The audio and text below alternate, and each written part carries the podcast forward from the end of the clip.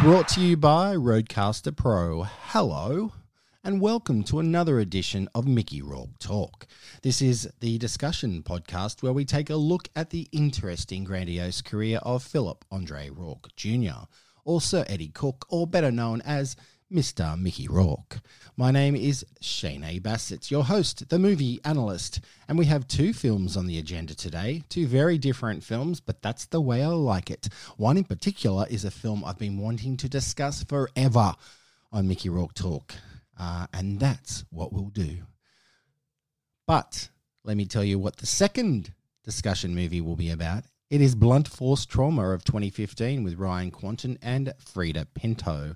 Really enjoyed uh, talking to Ryan Kwanten recently. We uh, caught up about a new movie he has out soon, and we discussed a little bit about Mickey and Blunt Force Trauma and Freida Pinto as well. We just talked about her. She's so, so good. But uh, first of all, today we will look at The Informers a 2009 shocker, and I mean that in a thrilling, over the top, lovingly dramatic manner. Uh, it's a rundown, not a deep dive. This discussion. There's an all star cast in this movie. In a way, I think it's an all star cast. Some of the horrific subject matter contained in The Informers, we will put into the conversation. Uh, I'll explain things throughout. Uh, it is a pretty heavy going movie, but it is based on a novel by Bret Easton Ellis, who is controversial in a way still because he uh, has an opinionated manner about him. I loved his books growing up, and we'll talk about that too. But first, here's a tune from the excellent Informers soundtrack. We're running with the.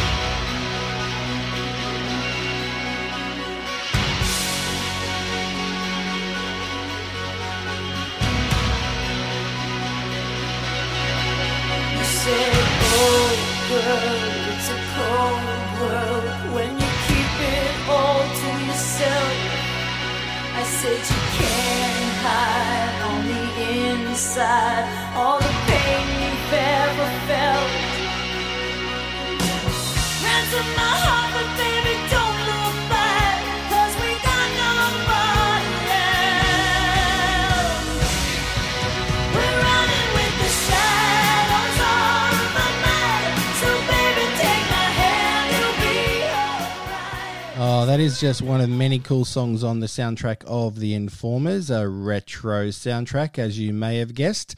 That was Pat Benatar's Shadows of the Night, and we will sample the soundtrack a little bit like you heard then throughout. The Informers, 2009, is a severe drama. It's based on the novel by Bret Easton Ellis, an author I admire. Uh, let's kind of discuss a bit about Bret Easton Ellis to begin this chat. Uh, a 1994 novel called The Informers had a pretty huge impact on me. Now, this is long before the movie, and I was probably too young to read it. However, I guess looking back at it now, Less Than Zero and American Psycho, and in particular The Rules of Attraction, had a higher jolt to my senses as a you know at a younger age. Um, I shouldn't have been reading them, that is for sure. Uh, Less Than Zero still is my favorite movie adaptation of Bret Easton Ellis's works. American Psycho is a close second. I think you may or may not remember, depending of on your age, that the book, yes, the physical book that was in bookstores of American Psycho, had shrink wrap. It was shrink wrapped, plastic around it, uh, with a big R rating sticker on the front. Uh, you could not buy it unless you were over 18 and you couldn't read it even in the store before you bought it as you can with many books people people go into bookstores reading magazines and books and then they just leave them anywhere on the shelf and take off don't like that Okay, so I've read all of Bret Easton Ellis's books. They're an acquired taste. That's no newsflash. Um, but the complete works of Bret Easton Ellis is an endurance test of the sensory limits.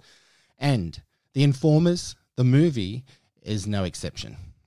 Uh, this did not have a cinema release down under. I'm pretty sure, although it does have an Australian director, Gregor Jordan. Gregor Jordan is legendary for a couple of reasons. Two hands. He made that movie. Bryan Brown, Heath Ledger, Rose Byrne. Two hands. He was the director. Uh, it's an Aussie, I guess you could call it crime comedy drama. Brilliant film.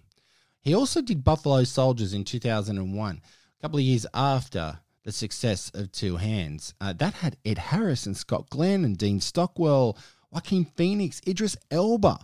And of course, the fabulous Anna Paquin were in Buffalo Soldiers, but very few people know that film. Then Ned Kelly came along. The Australian movie, well, his version of Ned Kelly in 2003. It was a big hit down under. It was a massive hit. Heath Ledger again. Uh, I don't think it was a hit anywhere else. Uh, it was released to a lot of fanfare in the UK and Europe, but uh, didn't take off. Heath Ledger took over from Mick Jagger um, as the uh, bristling bull, bu- bullshit ass, I was going to say, but bush ranger, because I think Ned Kelly did like to spin a few yarns. Uh, the ensemble of this Ned Kelly in 2003 by Gregor Jordan also had Orlando Bloom and Naomi Watts and Joel Edgerton was in it, Rachel Griffiths, Emily Browning. There was a whole array of Aussie thespians in Ned Kelly 2003. The film, unfortunately, just didn't reach out to a global audience, but I'm not surprised. Uh, however, gave someone the idea to give Gregor the money to make The Informers five years later. Why is the question. The Informers just doesn't seem suited to Gregor Jordan, in my opinion. But the movie is still quite watchable if you're like really prepared to cringe. Uh, it's got decadence. It's full of opulence, excess, obtuse activity among many egocentric individuals. It's all happening here with the brush of Bret Easton Ellis. If I told you I grew up in LA, I'd be lying. Here, no one ever grows up. In my town, we have it all. I'm totally psyched. We're gonna go see Ride Metro. That is if Graham remembered to get the ticket. I got the tickets and stopped saying totally. Whenever we want it.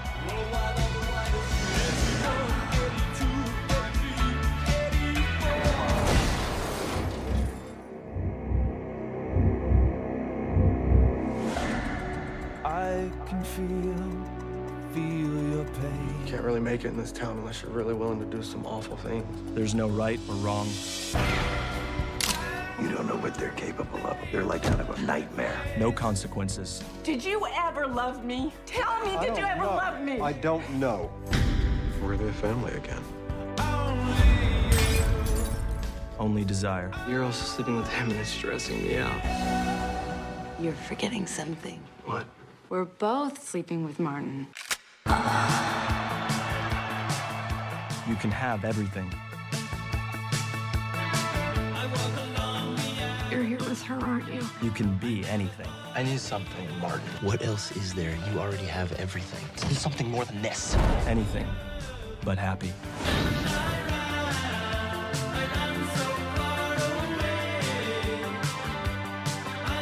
If nobody tells you these things, Martin, then how do you know what's good and what's bad?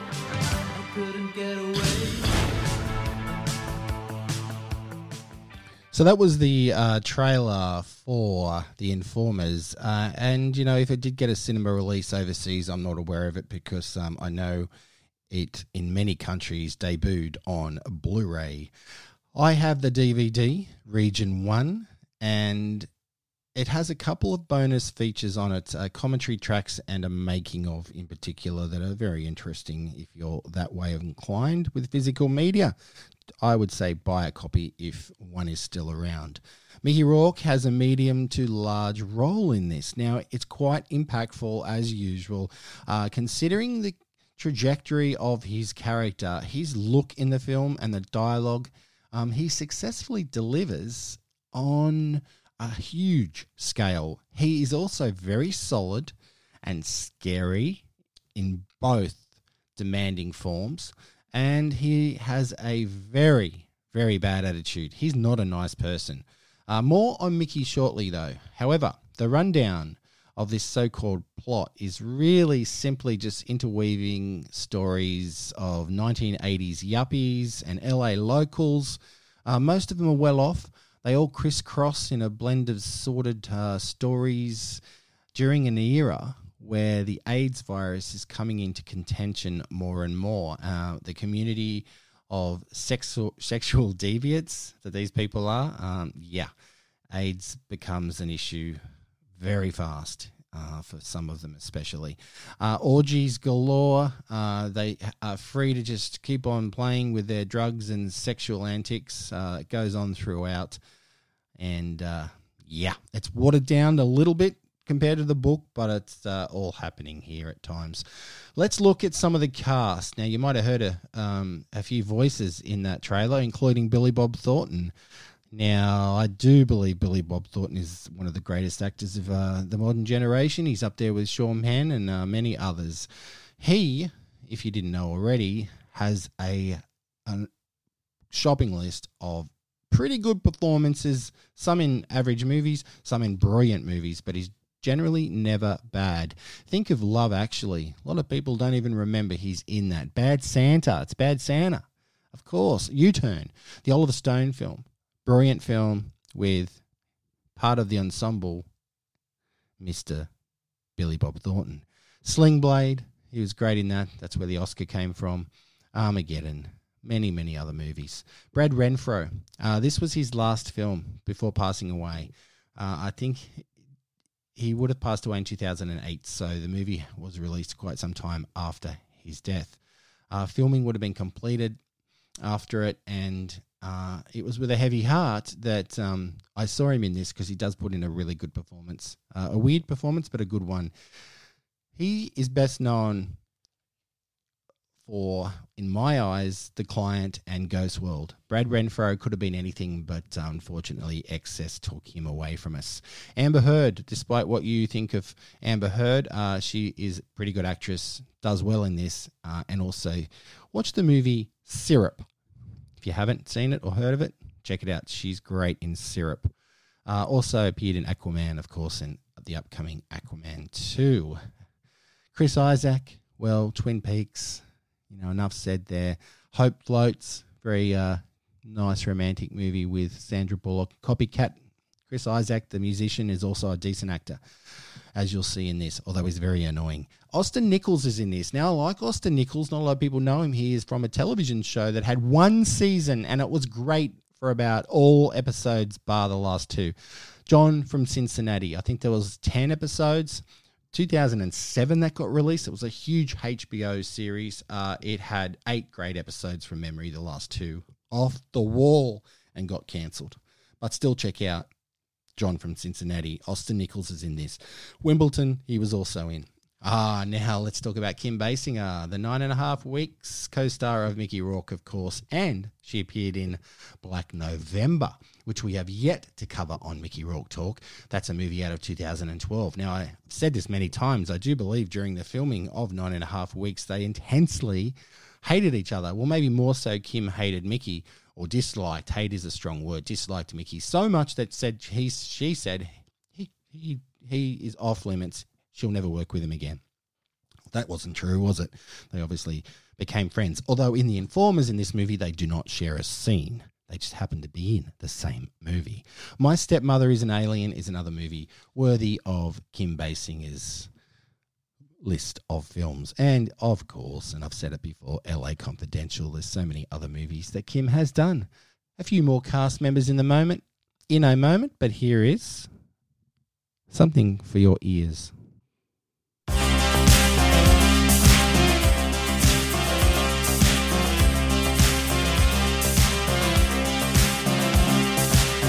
We can dance if we want to. We can leave your friends behind. Cause your friends don't dance, and if they don't dance, well, they're no friends of mine.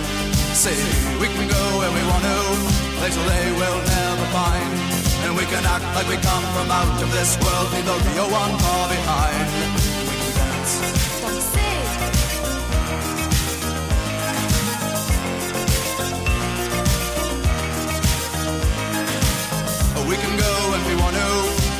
Young and so am I. And we can dress real neat from our hearts to our feet and surprise them with a victory cry. Say we can act if we want to. If we don't, nobody will. And you can act real rude and totally removed, and I can act like an imbecile. Say we can dance, we can dance. Everything's out of control. Men Without Hats, no explaining necessary safety dance appears on the soundtrack of The Informers. A couple more cast members I want to list, and like I said at the start of this podcast, it's pretty much a all-star cast, a galaxy of stars, if you will. Winona Ryder, yeah, that Winona Ryder, she plays Cheryl Moore. Now, this was a year before Black Swan. Uh, I do believe that Heather's is Winona's best film. I know a lot of people might think Edward Scissorhands is, uh, or Welcome Home Roxy Carmichael, or even Reality Bites. How to Make an American Quilt comes to mind. Stranger Things more recently.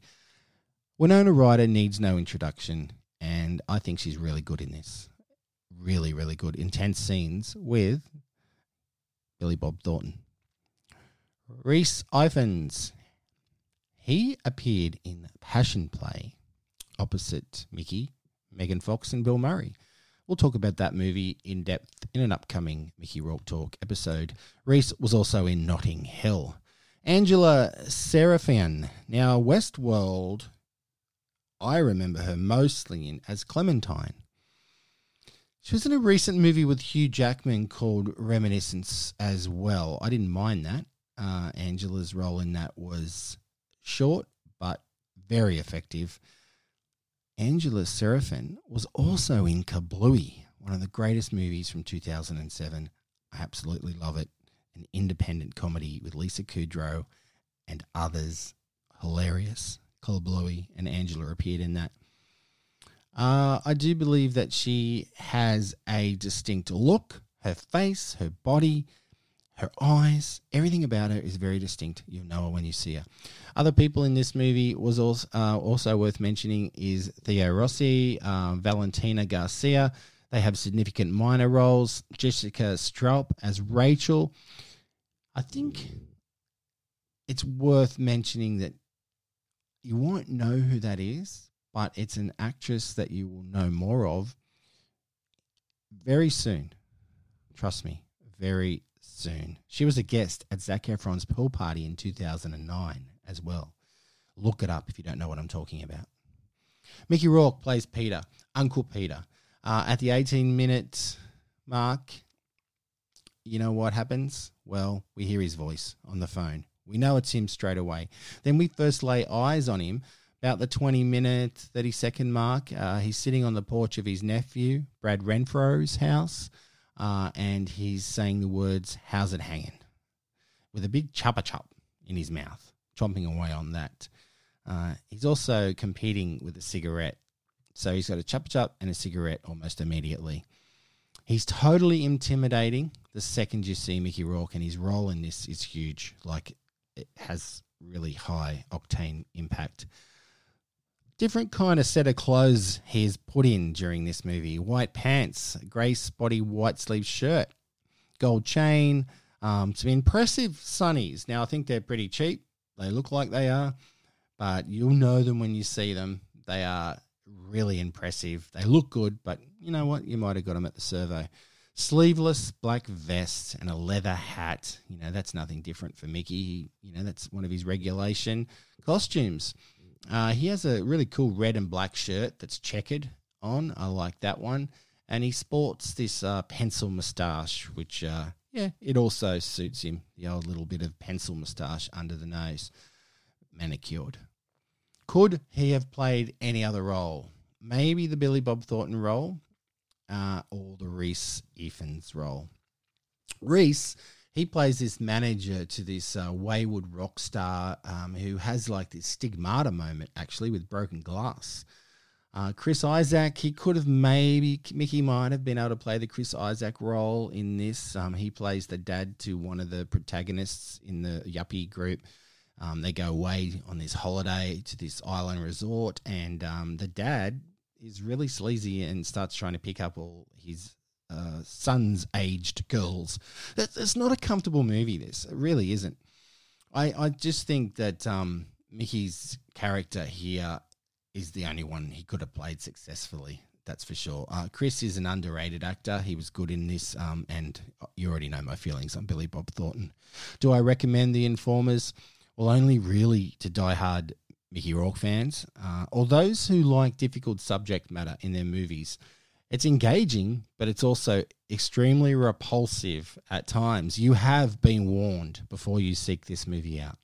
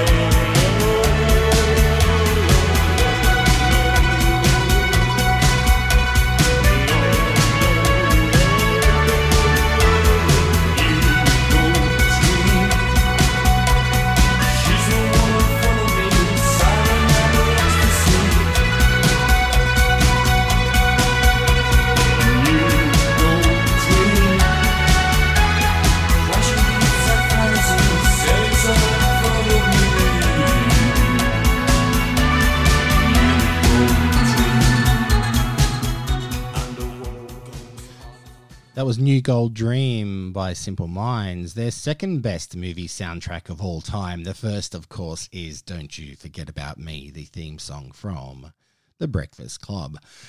Even though The Informers flies by, you simply cannot recommend this movie to anyone. I keep repeating myself, but there are several almost queasy situations in this. They're not exactly entertaining, put it that way. Uh, Kim and Mickey don't have any scenes together, which was a shame. Uh, and I do think Billy Bob is worth mentioning because he's fantastic. He has some engaging scenes with both Kim Basinger and Winona Ryder. Uh, he's had an affair with Winona Ryder's character. He was once married to, um, still kind of married to Kim Basinger's character. I mentioned Chris Isaak going away with his son to an island. He's trying to pick up girls, you know, uh, 30 years younger than him. Um, that is pretty weird in a way with his drawling accent of his, and he's just relishing it, even though he's just acting and he's so good at it. Winona is Win- Winona. I think, uh, you know, it's it's Winona, and because there are no redeemable characters in this, there are very few redeemable characters in this. Maybe Brad Renfro's character, which was in particular sad but well done. Uh, I think that Mickey does suit the role as mentioned, it was a big year for him. The Wrestler, Killshot after this, and Iron Man 2 was on the way. So, all within a year or two around this film, some big things were happening for Mickey Rourke.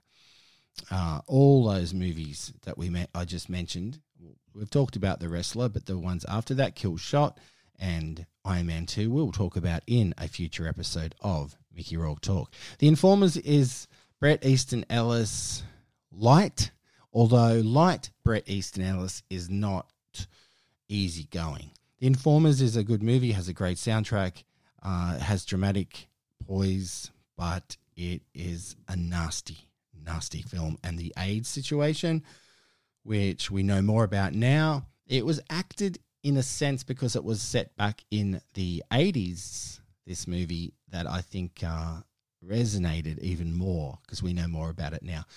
Mickey Rourke was terrific in this movie, and it was one of those movies that he picked up work on Uh, and I'd love to speak to Gregor Jordan someday about Mickey Rourke on set.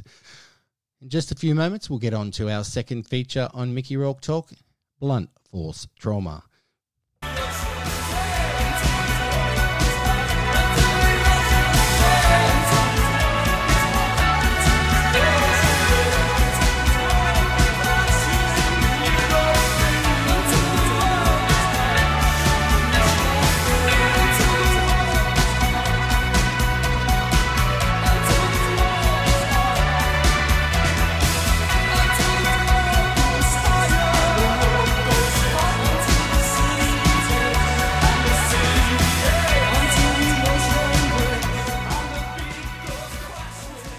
I really like that Simple Minds song from the Informers.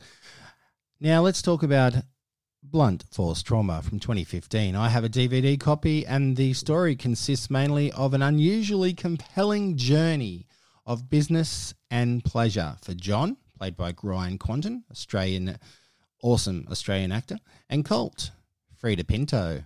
Uh, they're on a round trip through South America while competing in this underground illegal dueling events. And unlike the Sam Raimi Western, The Quick and the Dead, uh, the gun battle between the two outlaws are not necessarily to the death. They wear these bulletproof vests, uh, and it's all organized, so they don't hide them under their jackets or anything like that. Uh, there are some really com- fierce, I guess you could say, competitors. Uh, they're sporting these old and second-hand vests, which some of them just don't work. Uh, it's not good, and some of the guns that they use too are not exactly reliable. Uh, it's filmed on authentic locations in Colombia. Uh, it's not really an action movie; it's more of a drama with a touch of romance. Yeah, can you believe it? Mickey Rourke he plays a kingpin type character. Zoringer is the name I'll give him. Think that's how you pronounce it. He's this legendary duelist uh, in the arena that has never lost. He's never lost, and now, like decades on from doing this over and over again, he will now only decide who he meets with, like who is worthy of his presence to do a duel with over in Colombia. Uh, he does not appear until the one hour, 17 minute mark, right at the end. So we're um, waiting. If you're a Mickey Rourke fan and you're waiting, watching just for him, you'll be waiting some time.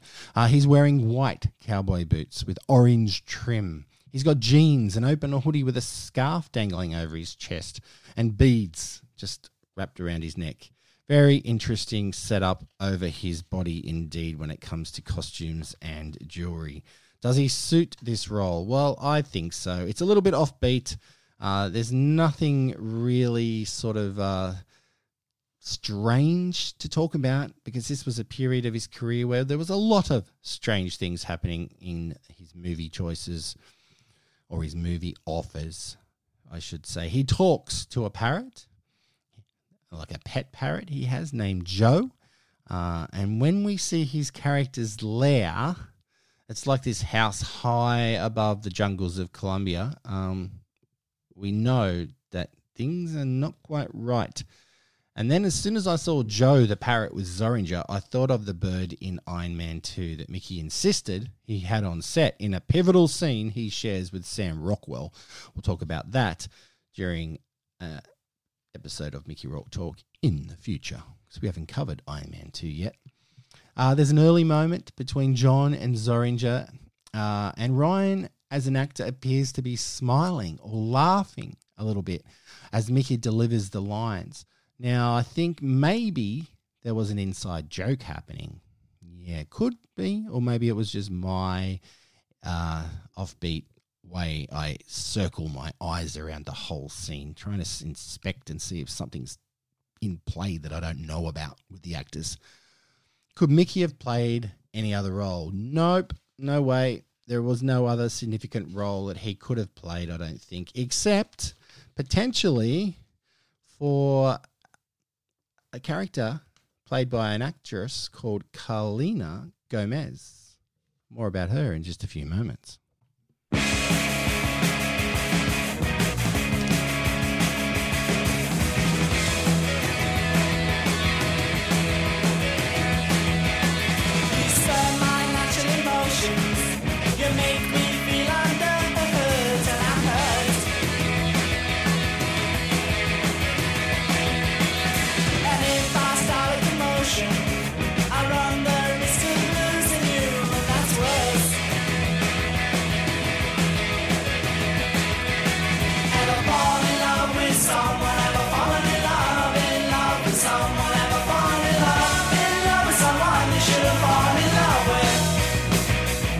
Uh, that's the Buzzcocks, Ever Fallen in Love. And uh, a reason I'm saying that is that's the name of the song. And there's a touch of romance in Blunt Force Trauma. I was just mentioning Carolina Gomez as Marla. She's the kind of handler and spotter in this movie that I guess is a go between uh, to find talent for Zoringer. She works for Zoringer. Uh, Mickey may have been okay in that role, actually, as the uh, finder, the go between. Uh, and Carolina, as Mar- like, I think, I think this character actually is a stunning seductress. She could be a duelist, at least physically. Uh, and I think her acting in limited screen time is quite impressive. And on a side note, whenever I hear the name Marla, I immediately think of the one and only Helena Bonham Carter as Marla Singer in Fight Club. Ah, yes, that's right, Fight Club. Uh, oh, Mickey, um, Mickey Rourke could have been awesome in Fight Club. Imagine if he was in Fight Club. Anyway, I do be- believe that Marla Singer in Fight Club is breathtaking, devious, unforgettable. Helena Bonham Carter, I salute you. Does Mickey smoke or, uh, you know, do anything like that in Blunt Force Trauma, like he often does in many of his movies? Yes, he does. He smokes a pipe. He has uh, chemistry with co stars. I think with Ryan the most, he's opposite. It's sort of like this opposite kind of I am acting against you, but I'm also bouncing off you. I think Ryan respects Mickey to a point, but Mickey was just thinking, ah, I like this young guy. I'm going to really, really put it in, put in this effort. And I think it shows. I, I do believe that there was some kind of thing going on and smiling in this last scene that they're having together. Uh, and there's also Zorin, Zoringer is sort of philosophizing in this speech about a dragon, and he's talking about how things have changed since he began dueling and all this sort of stuff. Uh, it, it kind of works, but you know, who knows what Mickey's thinking? He may have gone off script. It sort of seems he has. The chemistry between them is not bad, as I mentioned. It's believable, and that's the main thing, uh, especially in the final duel, the one on one battle works. Uh, Zoringer is sporting this fur lined vest and a nice gold and leather belt uh, over his jeans and, and gun, you know, real fancy gun. Um, they're on top of the mountain in the finale. Uh, there's a it's a big moment. Zori, Zoringer when he produces this big gold gun, uh, it's it's almost laughable, but it's intense enough, you know, for a low budget film. I think it works. Uh, this really could have been a movie above all movies with a little bit more planning, a little bit more money behind it, um, some more action potentially, and some more scenes with Mickey Rourke. I don't think they should have kept him until just the end, although time limits, constraints on filming might have been the case for Mickey's short scenes. His demeanor is not pleased. He's not pleased to be there, I don't think. Uh, in in the scene, Mickey's sort of like confident that he's going to win, but he's not pleased that he has to go through it all, through it all again. You know, this duel. So that's what I'm getting from that scene. How it all ends, I'm not going to say, uh, but Joe the parrot does get away. He gets out of his cage and he goes flying free. Carolina Gomez has this brief moment with opposite Mickey acting, um, and I thought she's just worth mentioning again. They clicked in conversation. Aussie Ryan Kwanten is all out. He's on his game here, and it's a really good role. Uh, Freida Pinto, she has some really magnetic scenes with Ryan, and I think that's where the romance comes into it. You don't think it's going to be romantic. There might have been a few indications there, but it doesn't stand out during the whole film at first. I don't know why. It just doesn't, but it works. Their relationship works and builds, and they start trusting each other and helping each other. Blunt Force Trauma, Trauma is a pretty good movie if you like low budget, B grade action without much action and a short but decent performance from Mr. Mickey Rourke. And before I go, I'd like to just mention that Freida Pinto uh, is in The Immortals or Immortals from 2011 uh, with Mickey, Henry Cavill, John Hurt, uh, Stephen Dorff movie, and uh, it's a movie we'll cover in a future episode of Mickey Rourke Talk. I think Ryan Kwanten, he was telling me he just finished a movie, another movie with Mickey Rourke. Uh, it's uh, out soon. It's called Section 8. I will review that in due time. That one also has Dolph Lundgren, Dermot Mulroney, Scott Adkins is in it, who I spoke to recently as well about another movie, and we briefly mentioned Mickey Rourke in that interview. In future episode, I'll do a episode of Mickey Rourke Talk uh, down the track where I'll have little clips from people I've spoken to who have worked with Mickey with Mickey Rourke, including Eric Roberts, uh, Ry- Ryan Kwanten, just people who over the times I've talked to people who happen to be linked with Mickey, I've, I've asked about them. So you can hear a, a, a interview, a snippet of an interview I did with Ron, Roger Donaldson in the White Sands Mickey Rourke Talk pod, podcast. He was the director of White Sands, of course, and had a story about Mickey. And, and other people have told me stories about him or had comments about him. So uh, when I r- rustle them all up and put them in, you know, little groups of, of audio clips, I will play them in at least one, maybe two, I don't know, in future episodes of Mickey Rourke Talk. It's a bit of fun having a chat about Mickey with fellow thespians or filmmakers. Well, that is it for today's episode of Mickey Rourke Talk. My name is Shane A. Bassett. You can find me online at movie underscore analyst or movie analyst Shane Adam Bassett on YouTube, where the Scott Adkins interview is actually there um, right now, among others. Look, I love Mickey Rourke, and his movies are definitely like a roller coaster up and down and flying around, but there's always something to talk about. So thank you for joining me. Drop me a line at shaneadambassett at gmail.com if you want to. If not, that's fine. Enjoy the rest of your day. Long live Mickey Rourke.